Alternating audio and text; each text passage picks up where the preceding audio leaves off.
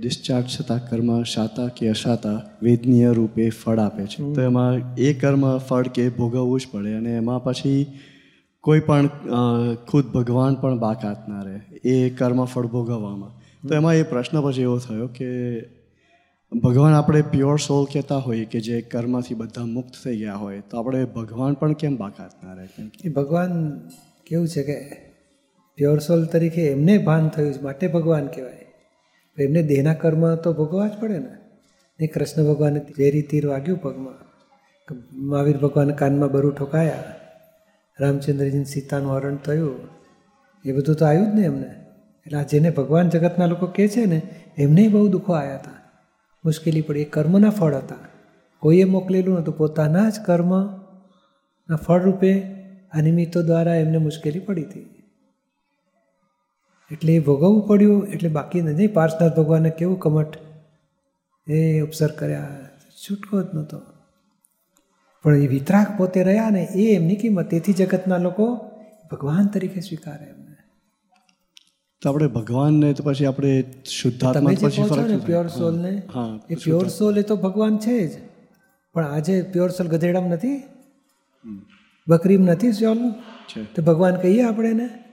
કેમ બકરો કહીએ છીએ ને? ગધેડો કહીએ છીએ તો કે એ પોતે નથી થયો. ભગવાન તો મય છે દરેક જીવમાં તો. જેમ સોનાની બંગડી હોય, સોનાની કડું હોય, સોનાનું ચેઇન હોય, અને કેટલાક મરડાઈ ગયેલા હોય, કડા ને બધું. તો સોનું તો છે જ ને. અત્યારે ફોર્મ કયું છે? તો કે ભાઈ ડિફોર્મ થઈ ગયું છે. એ પછી એને ગાડી લગડી બનાવે ને, લગડી એ પછી ફાઇનલ સ્ટેજ આવી ગયો. ફાઇનલ સ્ટેજમાં નથી આવ્યા અત્યારે ડેવલપિંગ સ્ટેજમાં છે. ગધેડું હોય, બકરા હોય, માણસો હોય, સ્ત્રીઓ હોય, એ રાજા હોય, રાણી, એ બધા ડેવલપ નથી થયા જો. હજુ રાજા છો, અહંકારમાં છે. એ અહંકાર ખલાસ થાય, પછી દેહના કર્મ પૂરા થાય, ત્યારે પોતે પૂર્ણ ભગવાન થઈને ઉપર. કેવળ જ્ઞાન થાય ને ત્યારે પરમાત્મા થયો. પણ છતાંય દેહના તો સાતા સતા ભોગવવા જ પડે. છૂટકો જ નહીં. તો પછી ભગવાન આપણે વર્ડ ફક્ત પોતે ભોગવતા નથી, પોતે જાણકાર છે, દેહને અસર થાય ને. જે બરફ અડાડો તો ખબર પડે કે નહીં? અને દેવતા અડાડો તોય ખબર પડે. સળગતી માચીસની સળી અડે ને તોય ખબર પડે ભગવાનને બધી ખબર પડે. પોતે ભોગવનાર નથી, જાણનાર છે, જ્ઞાતા, દ્રષ્ટા. અને શરીરને ઇફેક્ટ થાય એના જાણકાર તરીકે છે. શરીરને ઇફેક્ટ થાય એ કહેવા માગે છે. કર્મનું ફળ શરીરને ઇફેક્ટ આવશે જ. શાતા કે દુઃખ? અશાતા. અને ભોગવનાર પોતે નથી રહેતા. શાતા જેમ પગ દુખ્યો તો મને થયું માનું તો હું ભોગવું. પણ દીપકના પગ દુખે મને કંઈ લેવા દેવા નથી. તો પછી મને કશું દુઃખ રહેતું નથી. આપણે દેહ ના કહેવાય કે અને ભગવાન કેમ આપણે કહીએ છીએ? પછી આપણે દેહને કેમ આપણે ના એટલે ભગવાન એટલે શું?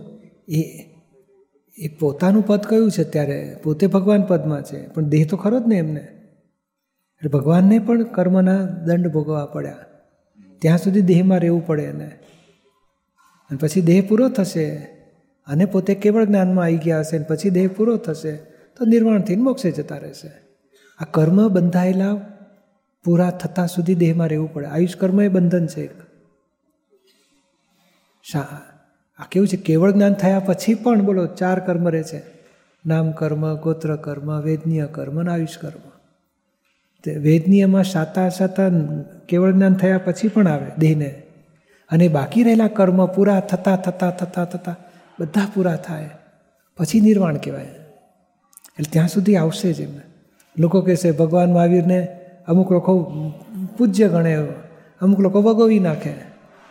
એવા હતા તે કાળમાંય હતું, લ્યો. કે એ ખોટા હું સાચો છું, મારી પાસે આવો. ભગવાનને ભૂલ કાઢનાર હતા. તે કેમ તો કે ભાઈ યશ મળે, અપયશ મળે લોકો પૂજે કેટલા વખોડે લોક ગોત્ર કર્મ, નામ કર્મ, ગોત્ર કર્મ, વેદનીય કર્મ અને આયુષ કર્મ, દરેક કર્મ ભોગવાતું, પૂરું થતું થતું થતું, બધા કર્મ પૂરા થાય. એટલે પછી મોક્ષે જાય. કેવળ જ્ઞાન થયા પછી પણ હોય આ. એટલે ભોગવવું પડે, પણ ભગવાન પદ પોતાનું અંદર ભગવાન પદ છે, પણ દેહને આટલું કર્મ દંડાયો.